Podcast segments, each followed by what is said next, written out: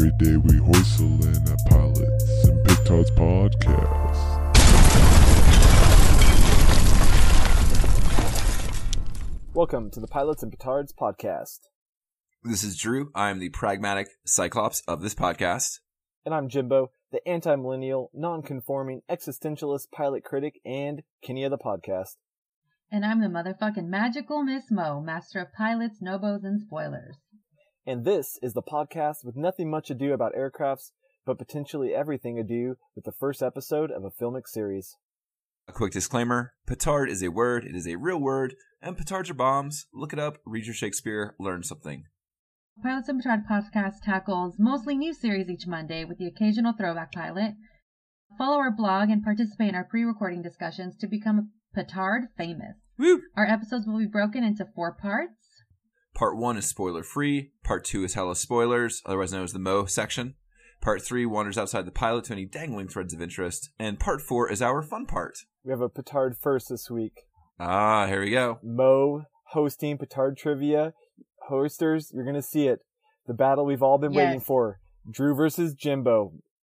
This is my dream job. I'm obsessed with Alex Trebek, and that's all I, I want his job. Anderson Cooper is going to get Alex Trebek's job. You can go to our website and learn more about us and our podcast. And we'd like to thank today's sponsor, Honest John, for ad free listening. So go out and thank Honest John. He's not good at mailing things, but he was kind of good at Petard trivia. Honest John, we are waiting for our bling. You can send it either to myself or Drew. Yeah, exactly. And uh, one quick fuck you. This is a fuck you to Crooked Media for your crooked piece of shit ads. If you would like to place an ad on our show, contact us to sponsor a show. We are available for money. Or we could slander your rival. That's an option too. We're good at that. So last announcement, if you enjoyed today's episode, you owe us for this ad-free entertainment and possibly education. So Mhm. go out there, either tell someone to listen to our show, listen to more of our shows, or give us some constructive feedback and we'll wipe the slate clean. We love feedback, everyone. We won't cry. A little. Maybe a little. All right, so join us today as we cast judgment and determine if the dark comedy successor to Cheers, It's Always Sunny in Philadelphia, will be hoisted or not hoisted. That is the question. Uh, so, guys, what's your background with Always Sunny? I was a very consistent watcher um, up through season seven. Um, I was very into the show all the way through Peace Corps, and then when I came back home, I just dropped off and never got back on. So Jimbo is oh Jimbo is shaking his head disapprovingly. He is upset that season seven was my last consistent season. Some people just weren't cut out for life on the road. Mo, how about you? I first got onto this show, I think Jimbo and Forrest got me watching it and definitely only watched it in Peace Corps. I, like you, Drew, I kind of just fell off. I know. And there's some episodes that Jimbo has sent to me where he's like, you gotta watch this. And you did not. Oh my gosh, you guys are killing me. I know. I'm sorry. I, it is funny. I was, I think I was so saturated by the four, those four fuck ups in the Peace Corps that I just, I don't know if I could do it. it's like sense memory. It, it reminds you of a certain time in your life, and it's nostalgic, but it's just not your life right now. Or is it? Oh, Meta. Jimbo, how about you? I actually did not get Mo into this. We have a mutual Peace Corps friend, Dilly Dilly. Early supporter of the show. Mo, Forrest, and I, and Dilly Dilly, we're all hanging out, and I'm pretty sure Dilly Dilly gets gets the credit for introducing us to this show because we must have watched The Nightman Cometh like three or four times over a weekend. And I was staying at Dilly Dilly's house along with Forrest and Mo. We just binge watched Always Sunny. Like I probably watched all five or six seasons within the next few weeks after that. I was just hooked. I love the characters, as you can already tell. And this is the only show that's that I consistently watch every single year. Man, I'm I'm just waiting for Always Sunny. In fact, I was Oh. very disappointed last year when Glenn Glenn Hawthorne Howerton. Howerton when he did that stupid show, ridiculous. Uh, Mr. Physics or whatever, just absolutely terrible. Like his character only belongs in Always Sunny. If you take that character and put him as a high school teacher, it just gets really stupid real quick. It is really weird to see Mac on Lost. oh, I know. But yeah, when Mac was on Lost, I was like, Mac, what are you doing? He was on Lost. Yeah, Wow. Yeah. it's weird. He was an other. He was one of the others. Oh wow, I did not remember that. He has a gun and everything. and a Dharma romper. Yeah, so in case you couldn't tell, I love Always Sunny in Philadelphia. I've seen it over and over again. All right, well, Jimbo, why don't you hit us with that two sentence summary? So the title says it all. The gang gets racist. But how homophobic will the gang get when their struggling bar becomes the hottest gay bar in Philly? Stay tuned to find out if you should give a steaming pile of crap. All right, so let's move into part one, which is spoiler free, boring. We're going to discuss some highs and lows and talk about the overall quality of this pilot. So, Drew, why don't you start us off? Oh, I was gonna toss it to Jimbo, but that's fine. I But Jimbo's too nostalgic. He needs to like take a breather right now. well, that was the thing. That's kind of one of my high points. Is a strong nostalgia factor, which shouldn't be a factor in this pilot. But everyone is so young. They're so young, and they're smoking in a bar, and it's just like, whoa, the past. So that was really fun for me. And I think my other high point was that, and it could lead into a low point. Shrek Brat. This is definitely a low point. I feel like Charlie's kind of the only character. That is a low point. Well, okay, then you know what? I'll, I'll hold off on it. But So Drew has a low point. yeah, I do have a low point. Um, all the characters are kind of the same. Um, there's very small differences amongst them, but like, you know, I think one of the strengths that the show creates down the line is how distinctive and how like unique the voices of the individual characters are, and it's not present in the pilot. They're all kind of interchangeable, terrible people with small differences. But if you are a fan of this show down the line, you're kind of like, oh wow, that guy is way more intelligent, and oh wow, that guy is way more balanced, and you know, it's just not there in the pilot. So I would say that the characters being somewhat indistinguishable kind of hurts it, in my opinion. What do you think about that, Mo? Uh, definitely, but I don't, I, I personally wouldn't say it gets better throughout the series. I think they're all pretty rotten to the core, um, and stay consistently so. But maybe they're, they become more complex. We we we can come back to this in detail during part two. Mo, I mean, yes, I mean they're all terrible characters, They're which I think is very terrible. cool. Like I love that. I love like the That's a high point. yeah, like I think this is a very ambitious show, which is a high point. But no, Mo, I'm saying that like amongst the actors, and I think the writing gets better in terms of like the characters getting their Okay. own personalities. I think they're all terrible in almost the same way with very small differences, you know? And so like the things that Yeah. make Charlie Charlie become much more clear later in seasons, the things that make Mac Mac become way clearer. And then maybe Dennis Dennis is the most wholly written one and Dee's just kind of there, you know? She's very generic in the pilot. I'll give you Dee. I think I think Dennis and Mac and Charlie are all distinguished, but but like I said, we we can come back to that. Sure, sure we can. Okay, but that's my low point. Okay. That's fair. Mo, jump in there. What do you got? One of my high points, which might build off of yours, is just how really well this pilot gives you a sense of how big of scumbags these guys are and, and girls. It's short, but they dive right. I mean, the title of it is called The Gang Gets Racist and they, op- the opening scene immediately jumps into just the most uncomfortable interaction between this group of bar like slime with this black dude who's like, uh, what the fuck's wrong with you guys? And why don't you know how to act around a black person?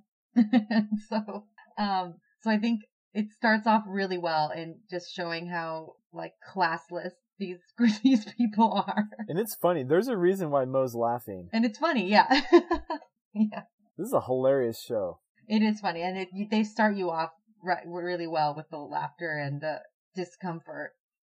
I'll just add, I think I I would say specifically Mac is a high point, and I think the plot's a high point. I mean, it's it's a silly plot. It's a bunch of terrible people, but but the way that they it's not just the game doesn't just get racist. They also get very ho- homophobic, and it's kind of tastefully done as far as 2005 like white men writing about race.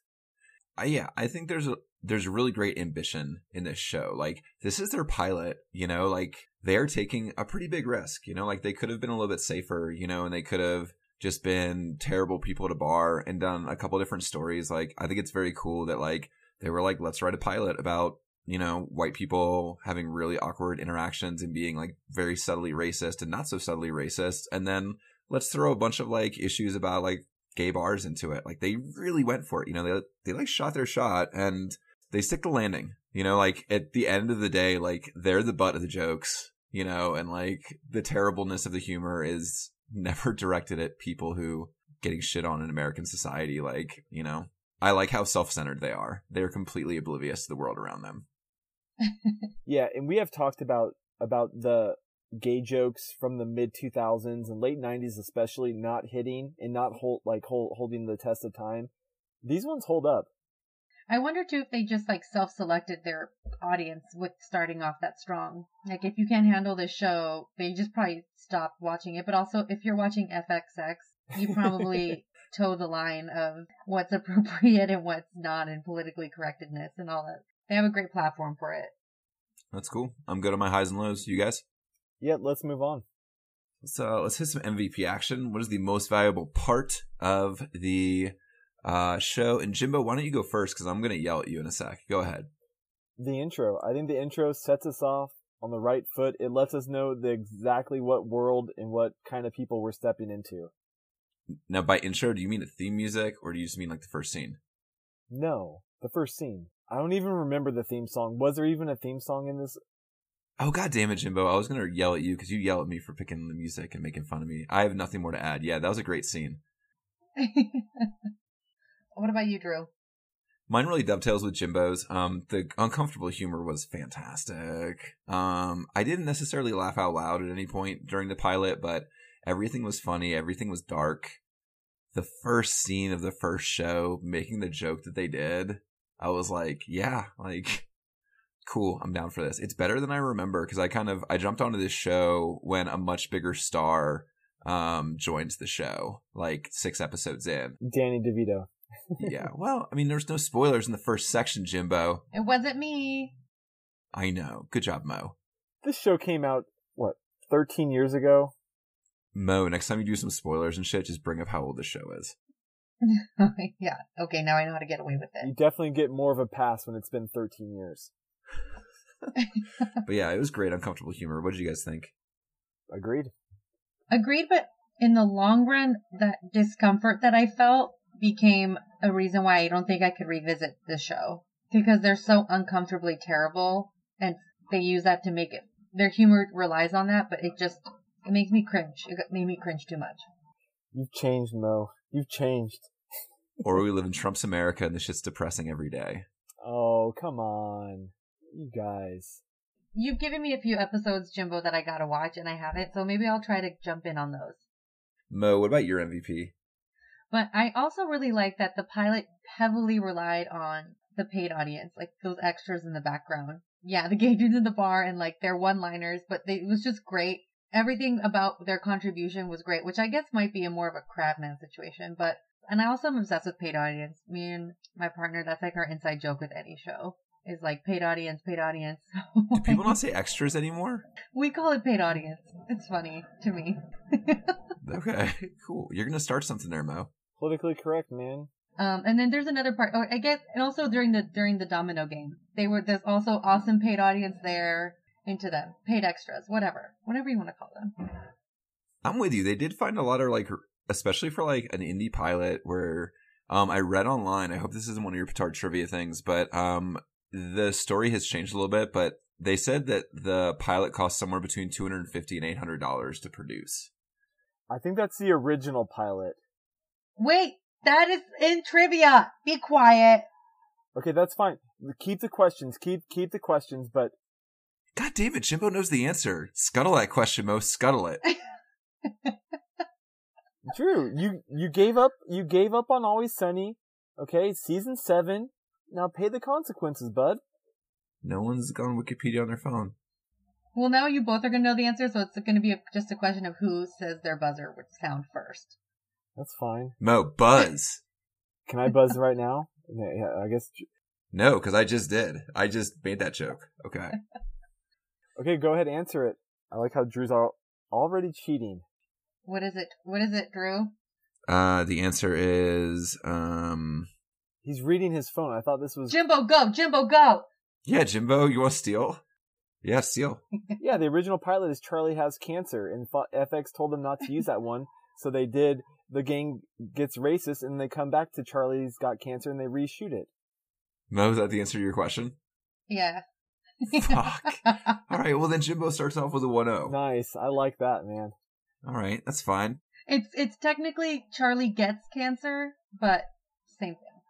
Well, this MVP has gone off the rails. and we were supposed to get through part one quickly, and I've been mostly quiet, man. You guys are the ones drawing it out. Eh, well, Jimbo, then let's get to the moment before the moment.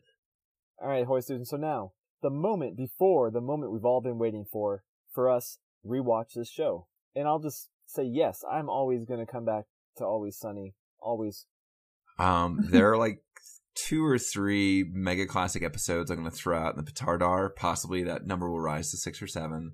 But um, I might try a new episode. I might go to season eight, despite Jimbo just like shaming me, not I guess trying to get me to watch the show that he enjoys, so we can have like you know another level to our friendship. But um, you know, I think I might watch a new episode. Come back to it. You know, just hey, just send me a text and I'll let you know which episodes you know to spot from. I will, and I will let you know which episodes of season one of uh Married with Children to watch. Oh, two. You've watched the second episode? I watched them the night the night after we discussed it last. I forgot to bring it up, man. I'm on episode four, and I love it, dude. The show's great. Good for you, Jimbo. All right, Mo, you gonna watch the show? I think I will go back and watch the few that were recommended to me uh, by Jimbo because I'm sure they're funny and I got time right now. They're all on Hulu, so why not? All right, cool. And now, hoisters, the moment we've all been waiting for. To hoist or not to hoist? That is the question. And for any new listeners, this is our judgment. Is this a good pilot? If so, it's not hoisted. Or is this a bad pilot? And it's going to be hoisted on its own petards, meaning it gets blown up. And it looks like we have a consensus here. It's a not hoist. Only, only if people can see our show notes, Jimbo. not hoist. Yeah, and not surprising. We're all really attached to this and the nostalgia that it brings to our Peace Corps days. So I'm not surprised this is a Yeah, by unanimous decision, not hoist. Yay! Okay, so now, Hoistlers, we're going to jump into part two. We're going to spoil everything in this section. We will spoil everything in section, that's true. this is filmic analysis and interpretation. So now we're going to take a look at our Crabman Award. Hey, girl. Hey, Crabman. And a Crabman is a uh, character or bureaucrat or Crab X who is not a series regular, is a small part of the show, but kind of gives a disproportionate amount than it takes. So a small role that really pushes the plot forward. And um, where are you guys at? I I might be crabless. I'm ready to be swayed. I got one. Mo, do you have one? Well, I think I'm going to go ahead and say the paid audience are my crabmen. Okay. Mo, we went over this. Singular. Mo, I might support you because the thing that pulled me away from making this crab list is there are quite a few small, good, um, like performances. What I would say is I want you to choose between the students at like the Black Student Union or the gay extras. Our crab woman is Janelle. Okay, Janelle is Terrell's sister, which not that means he's related to her. Thanks, Mac. Right, not like Mac being like For his Mac, it's sister. his biological sister. And and she's the one that that lets us know that Charlie is just as bad as every other character because you know what? Charlie's reasonable when when you know when Terrell first comes in, he's like embarrassed about what Mac is doing. He gets along with black people. He you know, he's besides like having a crush on on the waitress and he- looks bad in front front of the waitress on like an accident. It could have happened to any of us. I don't think I would say that phrase. I don't think I would repeat that phrase in casual conversation at a cafe, even with my white friends. That's fine. But does that phrase make you a terrible person? To Drew, yes, but to a, a normal person, Mo? mm, no, it makes me it makes me kind of doubt like your um your discretion. okay. So besides him repeating someone else's words, Being a white dude. So for for our listeners, we're arguing about Charlie repeating the N word in front of the waitress. Yeah. Yes. After he heard a black guy say it the night before. We all know you can't. That's why white people should skip the N word in rap songs. I don't Jimbo, disagree with go that ahead. statement. I don't disagree with that statement. I think you can do whatever you want, but it's You can do whatever you want, but actions have consequences, and Charlie learned that. yes, but I would argue if a white person quotes someone else using the N word, that doesn't make them an absolutely horrible person. But No, it just makes you like an idiot. but when that white person takes a black person on a date just to prove to someone that he has a crush on that he's not racist, that makes you a terrible person.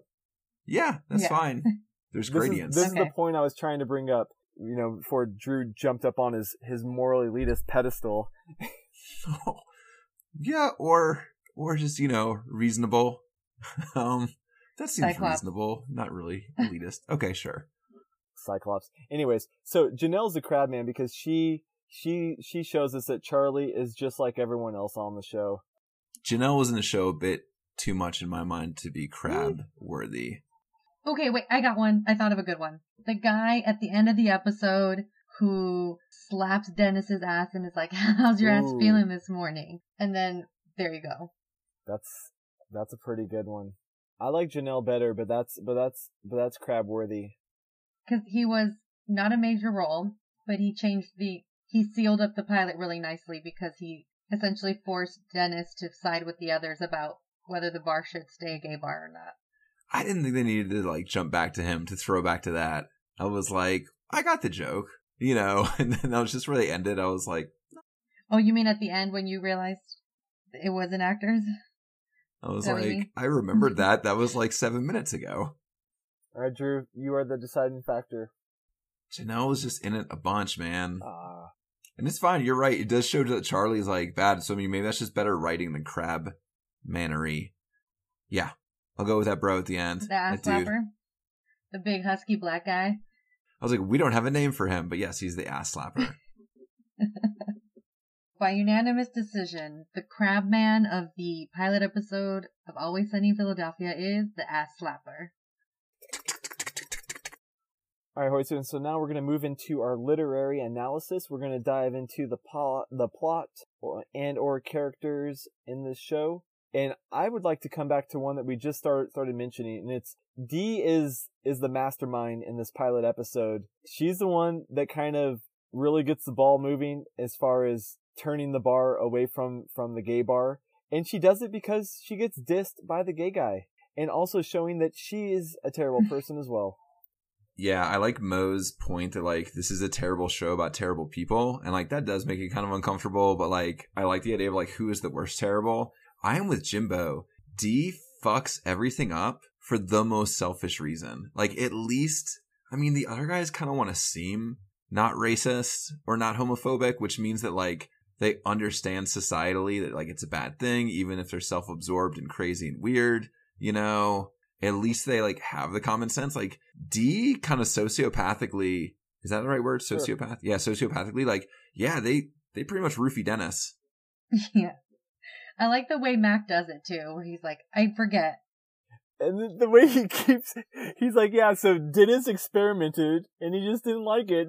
he's like, why you keep wording it like that?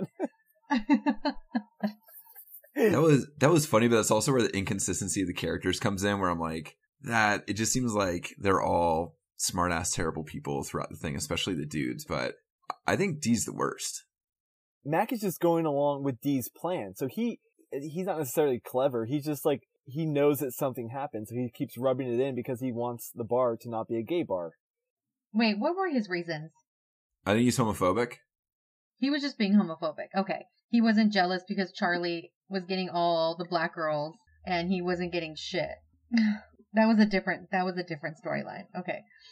But yeah, Dee Dee like just has like no motivation other than like self interest. You know, like she doesn't even want to seem like a better person. Also, she totally like goes and kisses that gay guy. Like when she strongly suspects that he's gay.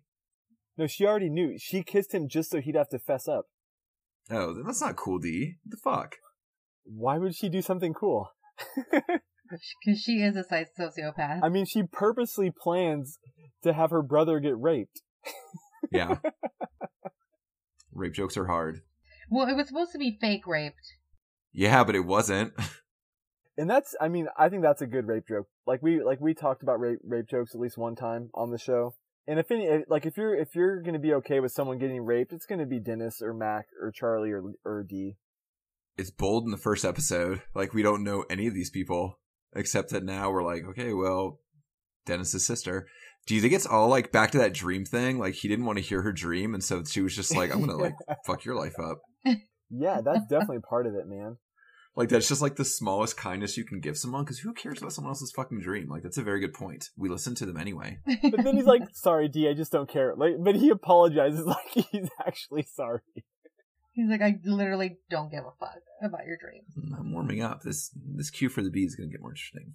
I think these characters are way more distinguished than Drew is giving them credit for. Somewhat. Charlie is very ill defined. Charlie is, and so is Mac. I know, that's the point. Like, that's half the fucking cast, man. Mac is distinguished from the other characters. He is. He gets better distinguished. Sure. I mean, Max Mac's character, and and maybe we can come back to this for the dangling threads.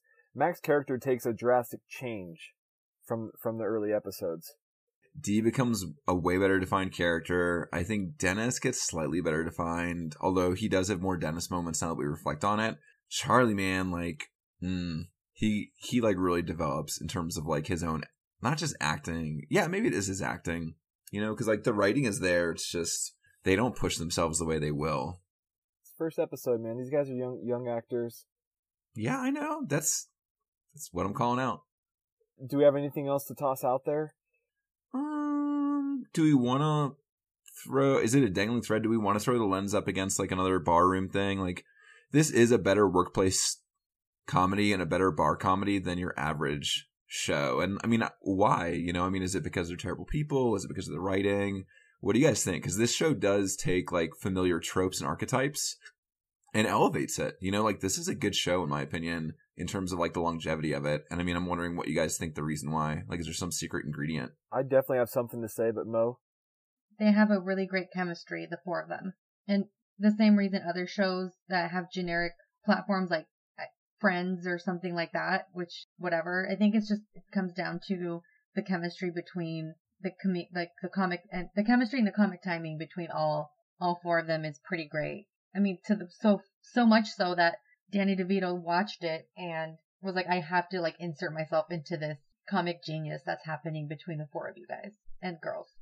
they also ca- capitalize on like that really dark, twisted humor at the right time. So I would say 2005, they're one of the first people to really start start pushing the boundaries. At least, at least off the top of my head. And then the other thing that they're really doing is instead of it being like Seinfeld, a show about nothing, or Fringe, just a really cliche, like stupid, like, I mean, obviously there's kind of some stupid plot points throughout the show's history, but they are tackling like social issues and they're, in the way that they're poking fun at it, I think is well done to the point where like you can appreciate the social critiques and also just the really dark, twisted humor and the way it all comes together. And the characters do get a lot well developed. Yeah, the, like the characters are developed extremely well. Like this is very much shows are based on the characters, not just like a parody of something. Yes. Yeah, I think that's my thing. And like, I think later seasons, like, that's what pulls the pilot down for me because, like, and whether that's fair or not, That's fair.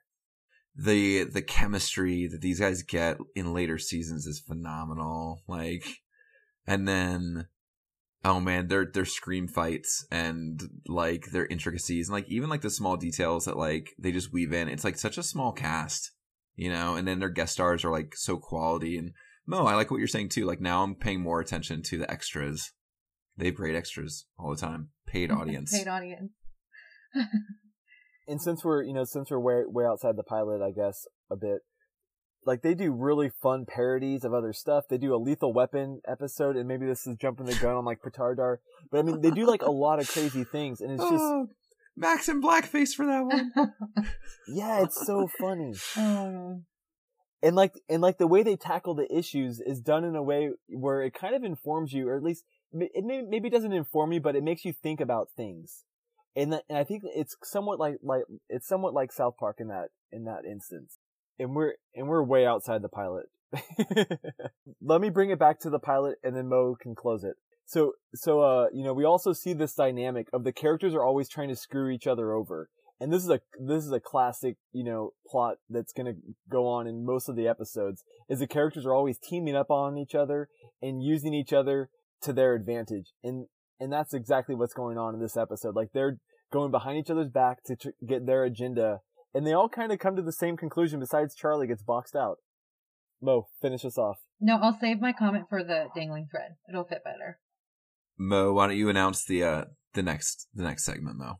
Okay, so moving on to part three. No, no, no, no, No, no, no, no, Mo. no, no. That was wishful thinking, Mo. I scrolled right over that. Oh, now we have to do Quest for the Best. Quest for the Best. Put it anywhere, guys. Our bullshit list that, that makes no sense. We don't agree with this list ourselves. I'm coming back to the list. Mo, make your own list. Mo, the list is getting interesting because now we give a shit. Don't give up on the list. But James, Jimbo, what's the list?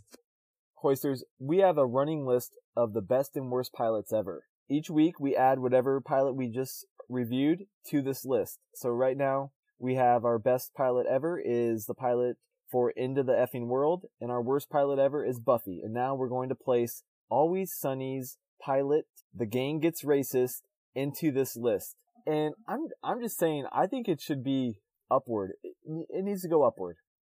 I have warmed to this pilot over the course of our discussion. As happens on occasion, Mo is rolling her eyes.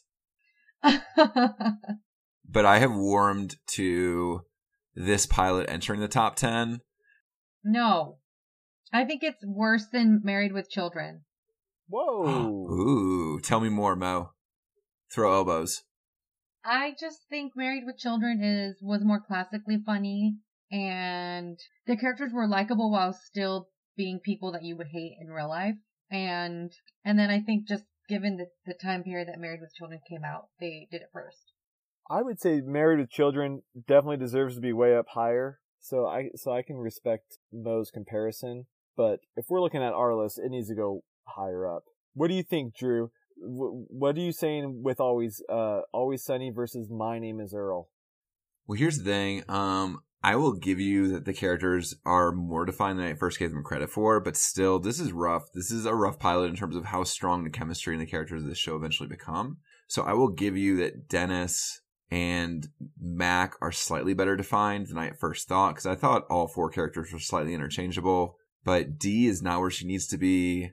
And Charlie's just kind of disappointing because of all four principal actors, he is the most polished and he has the most character in the first show. And maybe it's just because of his voice, but I feel like he's kind of wasted. So I'll say this. I think that there's better character definition in some shows between Married with Children and My Name is Earl. But I think that like the humor of My Name is Earl and the character of Earl is far and away better defined and does the job of a pilot more so than It's Always Sunny. So It's Always Sunny, I will give It's Always Sunny this. It might be the most ambitious first episode of any first episode we've watched, maybe outside of One Punch Man. So I want to give it credit for that. I would push it past, in my opinion, a kind of standard issue sitcom, which is where I see Married with Children. So I would push past Married with Children, but I think My Name is Earl is an interesting uh, discussion place. So maybe somewhere in between there.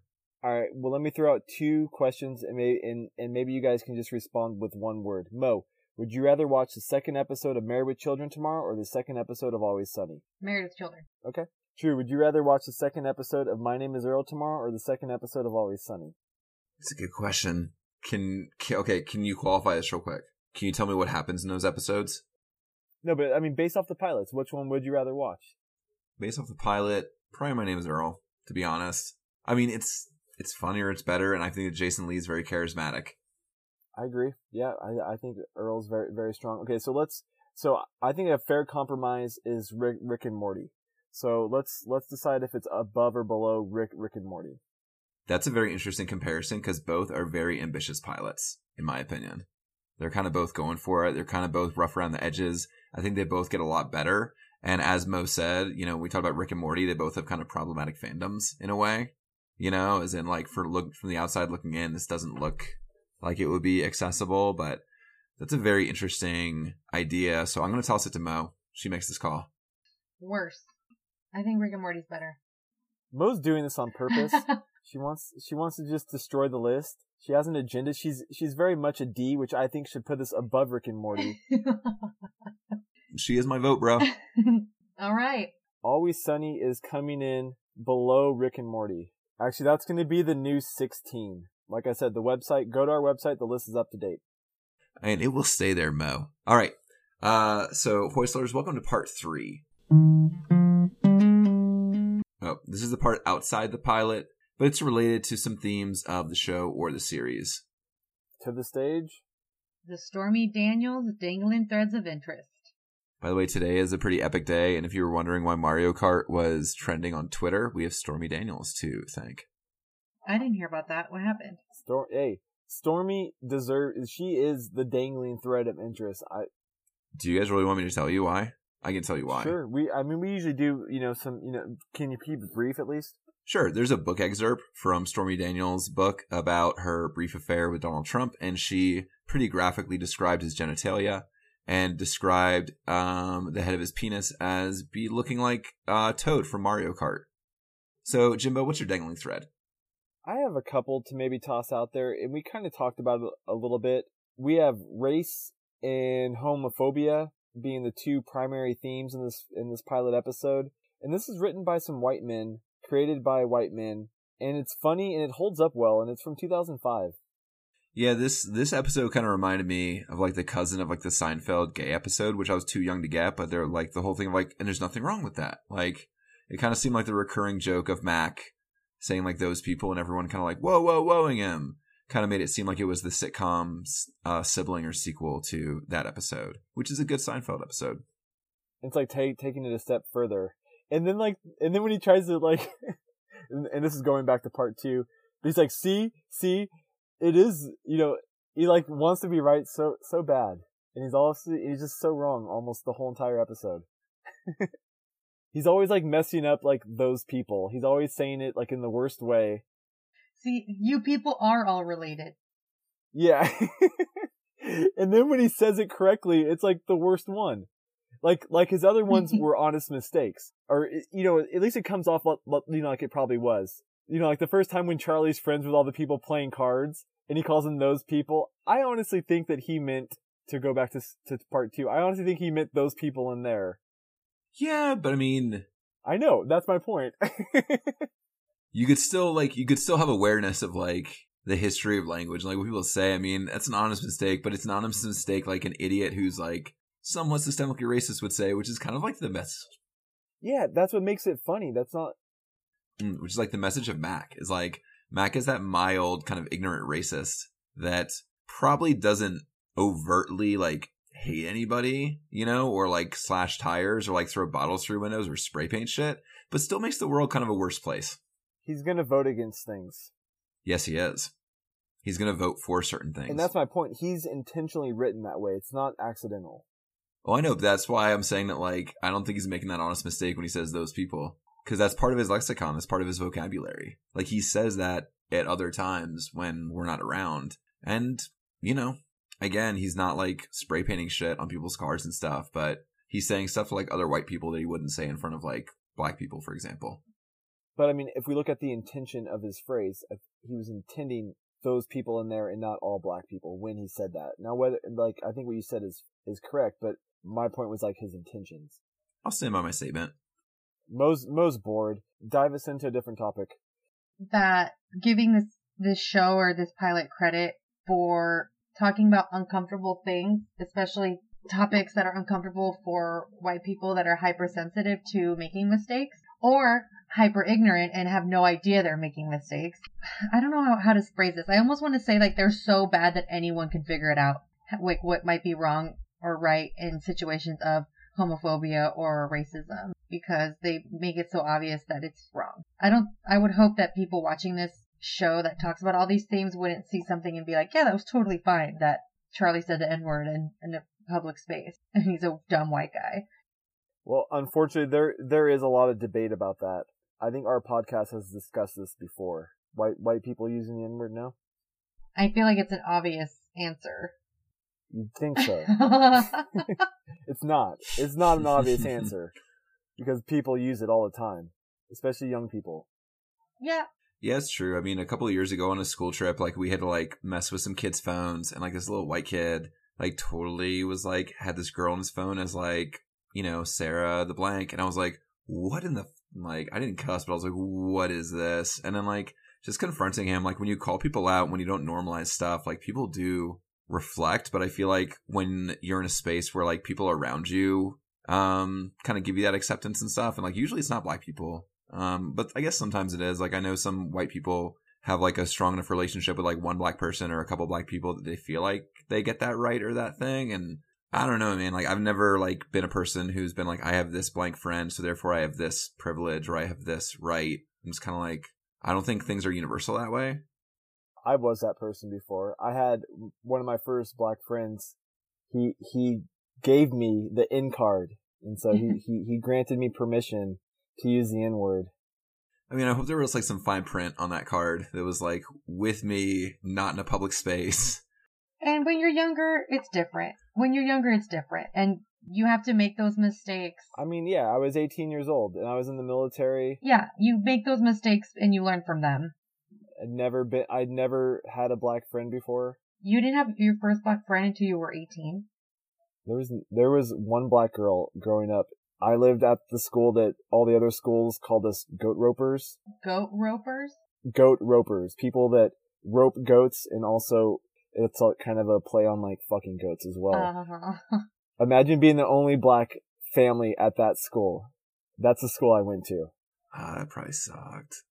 Yeah, Mo, I'll say this. I also grew up in a pretty white environment, um, where, you know, there just weren't as many like black kids around. Besides like elementary school when like you were just around other kids and stuff and like you didn't consciously make friends. For me, it was probably like 13, 14, 15 where I was making intentional choices and like had a relationship with like a black kid at school as opposed to like there just like weren't that many black people around. Well, we were on basketball teams and shit together, but I mean, I don't consider that, I mean, like, is that like a friendship or is that a social relationship? Well, I was just going to say, like, that was kind of one of the things where, like, I think people conflate social relationships with friendships when they, like, want to justify their racial attitudes.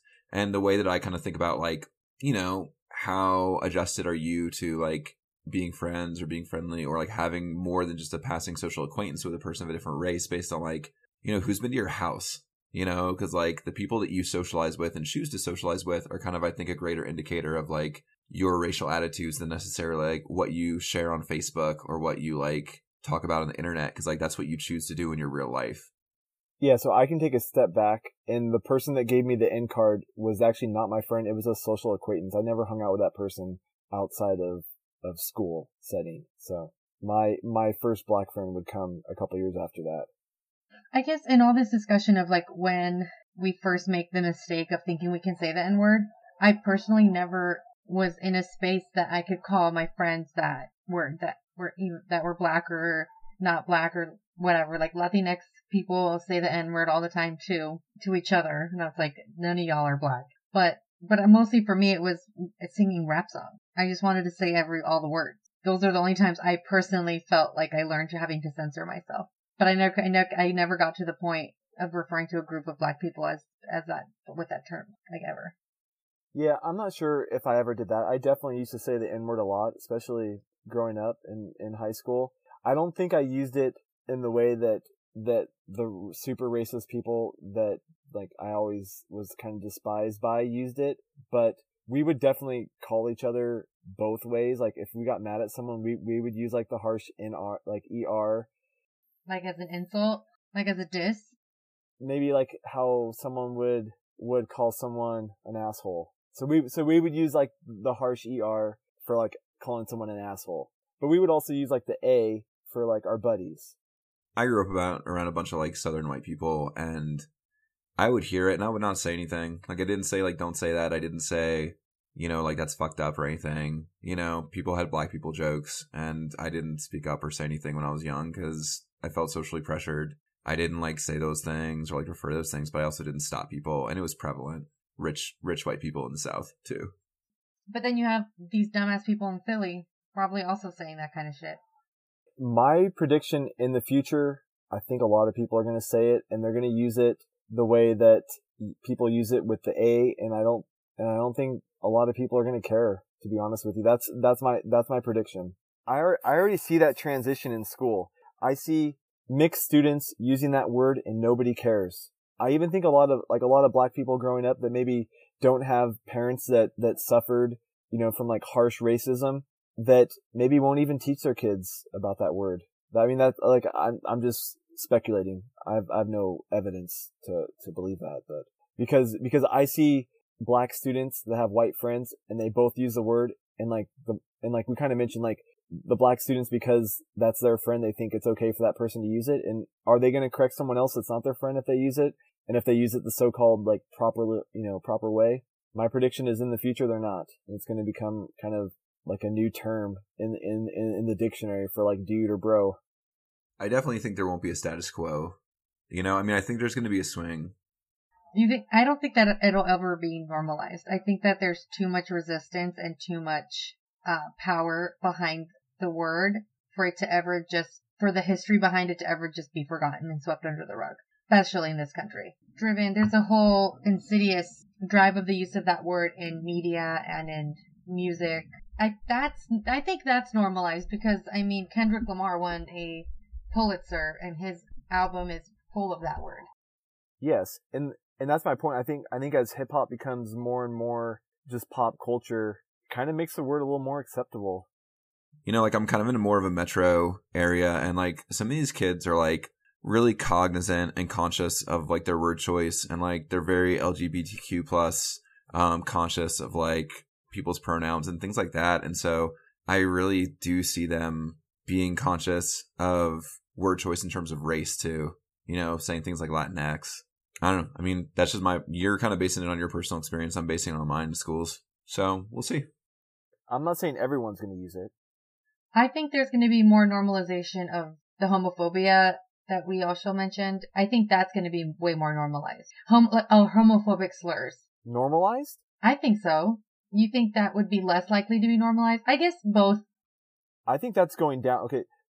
Because the historical context is not there for the the slurs for for LGBT communities. The the his- history isn't as shocking and deeply rooted. But I don't. I'm kind of just point making that to argue, to be honest. I think rap songs are probably using gay as like a as like a slur less than than than they were. I don't see hi- and I don't listen to enough hip hop, so maybe I'm wrong. But I don't see them like using the N word less. No, you're right. I think neither will, I, will be normalized. That was a dangly thread. Dangled. On that note, uh, Hoistlers, this is our petardar. Um, we're going to make some recommendations for listeners based on um, pilot viewing experience. And there's a very specific episode of It's Always Sunny. My vocal cords um, are, you know, they're nicely tuned. You know, I had a little musical interlude earlier. So if you guys, do you guys want to harmonize real quick? Dayman. Ah. Jimbo, I am highly recommending Dayman the musical, aka The Nightman Cometh. Okay, that is like the pinnacle, in my opinion, of like it's always sunny gets into such cool musical stuff, and I love how like talented you can kind of tell everyone is behind the scenes. And so um, that's a really great episode, really great songs. That is my first recommendation. Uh, are other people going to throw out some other It's Always Sunny episodes? Because I can be patient. I have one that Mo must listen to. Sorry to, to cut you guys off. The Gang Turns Black. That is a great one. Okay. Uh, episode one, season 12. It's a parody. It's a mix between Quantum Leap and a musical. And they wake up as black people. And they're like, what are the rules? What are the rules? When you wake up black and you can't turn back. you got, Mo, watch it tonight, man. I'm going to throw out there the gang goes to the Jersey Shore because there's rumham and there's magic underneath the pier. And we watched that episode four to five times at Reconnect in Maputo. I remember I was napping. I like fell asleep during a, a bender and then Forrest just like shakes me awake. He's like, you gotta see this part. And then I wake up to whatever's happening underneath the boardwalk. She's like, oh my god, I was peacefully sleeping and I just woke up to that. Yeah, it was real great. It's a great episode. I'm gonna throw out one more. This is a this is a combo episode. Okay, there's they they uh, come back to it. There's there's this game that the gang invents. Chardee MacDennis. Chardee MacDennis. There's a one and two. So the first one I think is in season six or seven. Um, um, I'll put the exact episode in there. They come back to it in season eleven, episode one, and it's just a nice combo. I would watch both of those in a row, and that's a great just forty minutes. So hilarious. I think I did remember watch those, so I must have gotten deep. Like, how many did we have on the hard drive? we probably had five on the hard drive, and then you have to. But luckily, Forrest was like you know Maputo download king, so he he he would always bring back the freshness. Yep. Our friend Dilly Dilly was also the porn king. He he brought a different sort of freshness. Yeah, it's probably a good thing that that uh we go by Dilly Dilly for him then. Shout out to Dilly Dilly. He got me the Born This Way album like the day it came out in Maputo. Life changing. Impressive Dilly Dilly.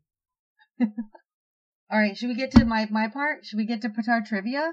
Yes. Let's do it. All right, part four. Yeah, part four, the fun part.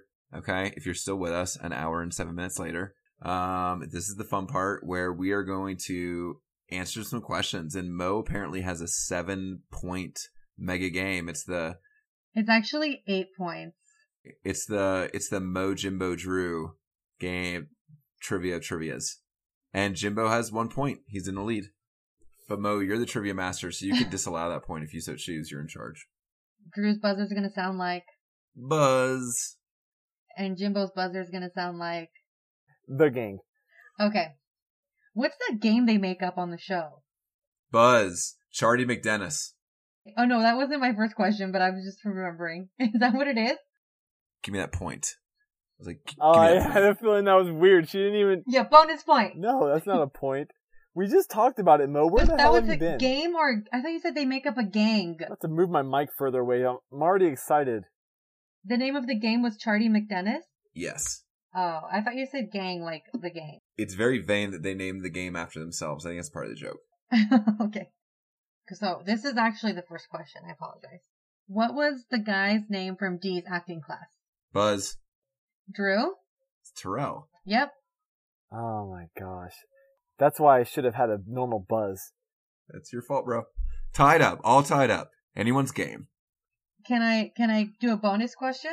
Sure. Do I get first dibs on it because I got that right? What was his sister's name? Yeah, it's Janelle. It's Janelle. Oh, I thought it was Denise. That's just what Jimbo wrote, and it was wrong. It is, in fact, Janelle. when he wrote that in the show notes, I was like, that's not her name. We're gonna have to fact check Mo. I did say her name I know. properly on the show. I know. Okay, yeah, you threw me off. I Threw me wrote off. it down Here wrong, go. so I couldn't remember. Two. Jimbo has zero. He is one. He got that question right at the beginning. He got that question I right at have the beginning. one.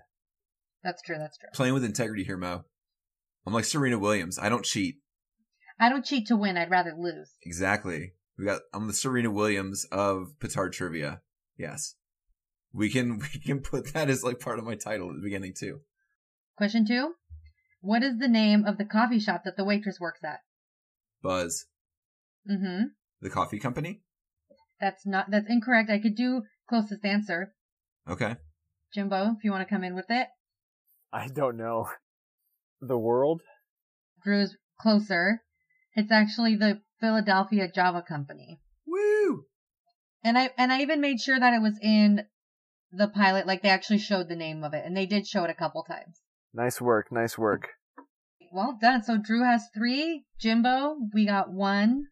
Let's let's, get- let's get it going, Jimbo. I thought I thought you'd be way better at this. I mean, I got a point before we even started playing. I think that shows to my. That's true. You were ready. That was a good one. That was a solid point. That was 71 minutes ago.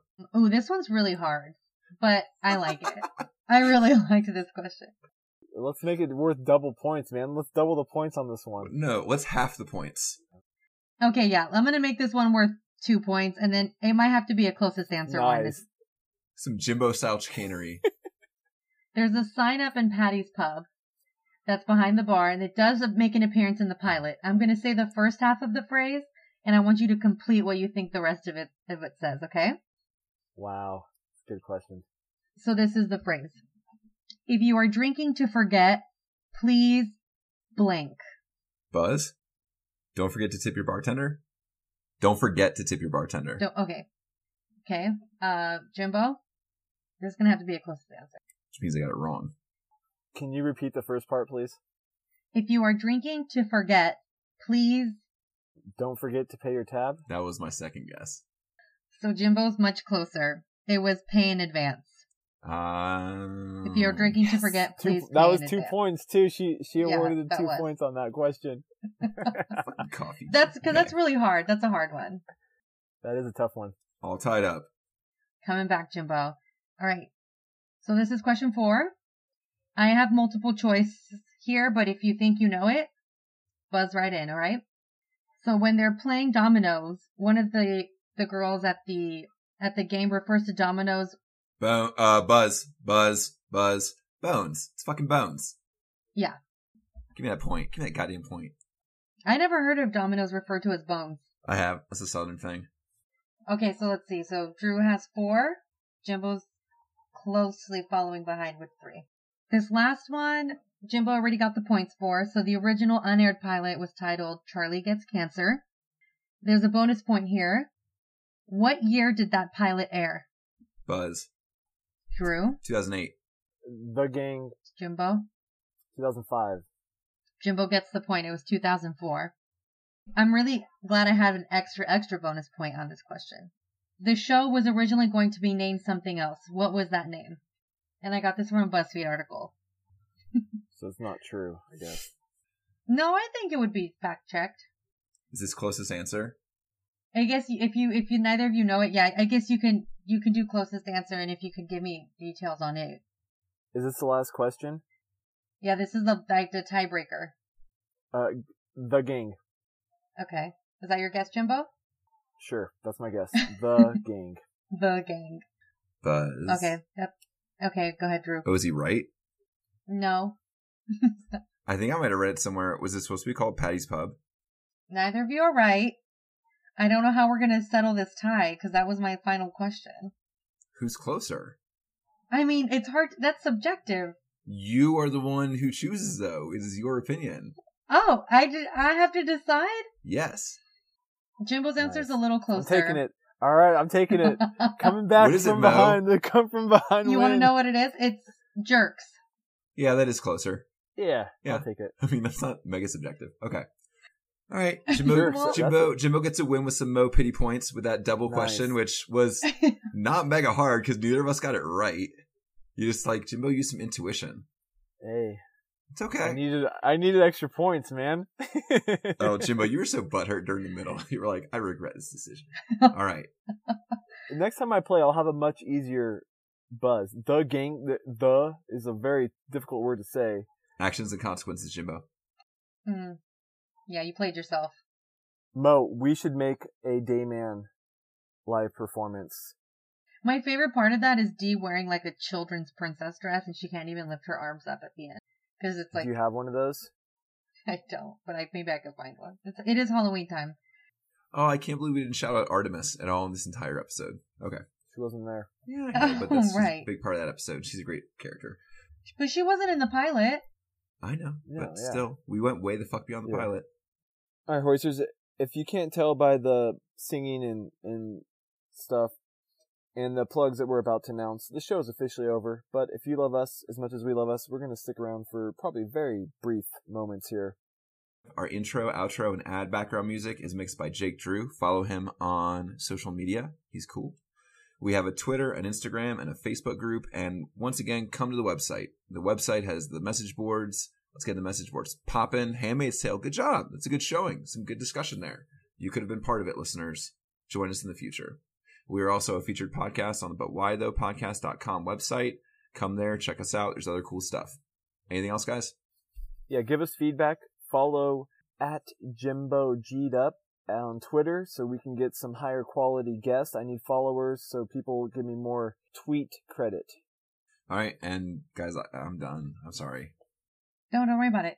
Every day I'm hoistling Drew out. Mo, you got anything else? No. Every damn Hoistlin Mo out. Every day we hoistlin', Jimbo out.